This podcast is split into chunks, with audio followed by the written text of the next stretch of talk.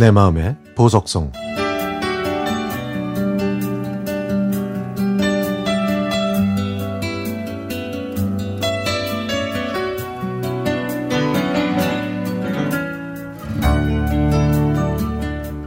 다른 분들도 그렇겠지만 저도 추석이 되면 아버지가 생각납니다. 이 시기가 되면 넉넉하지 않은 집안의 가장으로 살아오신 아버지와 함께 했던 빛바랜 추억들이 파노라마처럼 제 머릿속을 스쳐 지납니다. 저희 부모님은 결혼하시고 친할머니를 모시고 사셨습니다. 추석이 다가오면 아버지는 툇마루에서 할머니의 손톱과 발톱을 깎아드렸는데요. 그러면 할머니께서는 어린아이처럼 환하게 웃으시곤 하셨죠.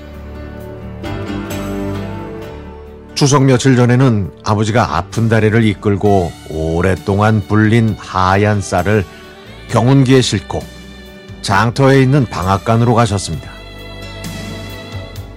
아버지는 장터를 쭉 둘러보시면서 할머니가 좋아하시는 굴비와 또 새 신발을 고르셨고 제일 중요한 제 추석 빔도 사오셨죠.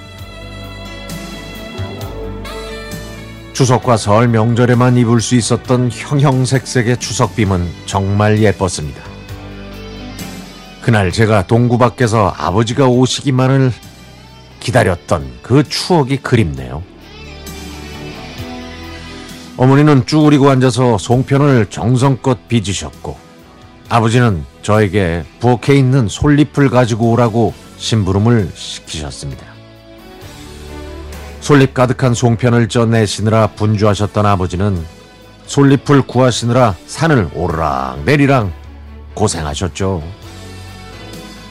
그리고 집에 오시면 마당에 있는 굵은 빨랫줄에 굴비를 주렁주렁 걸어 두셨고요. 언니와 저는 아버지가 장작불에 구워주신 감자를 맛있게 먹곤 했습니다. 추석날 아침에 차례를 다 지내고 나면 가족 모두 성묘하러 갔는데요.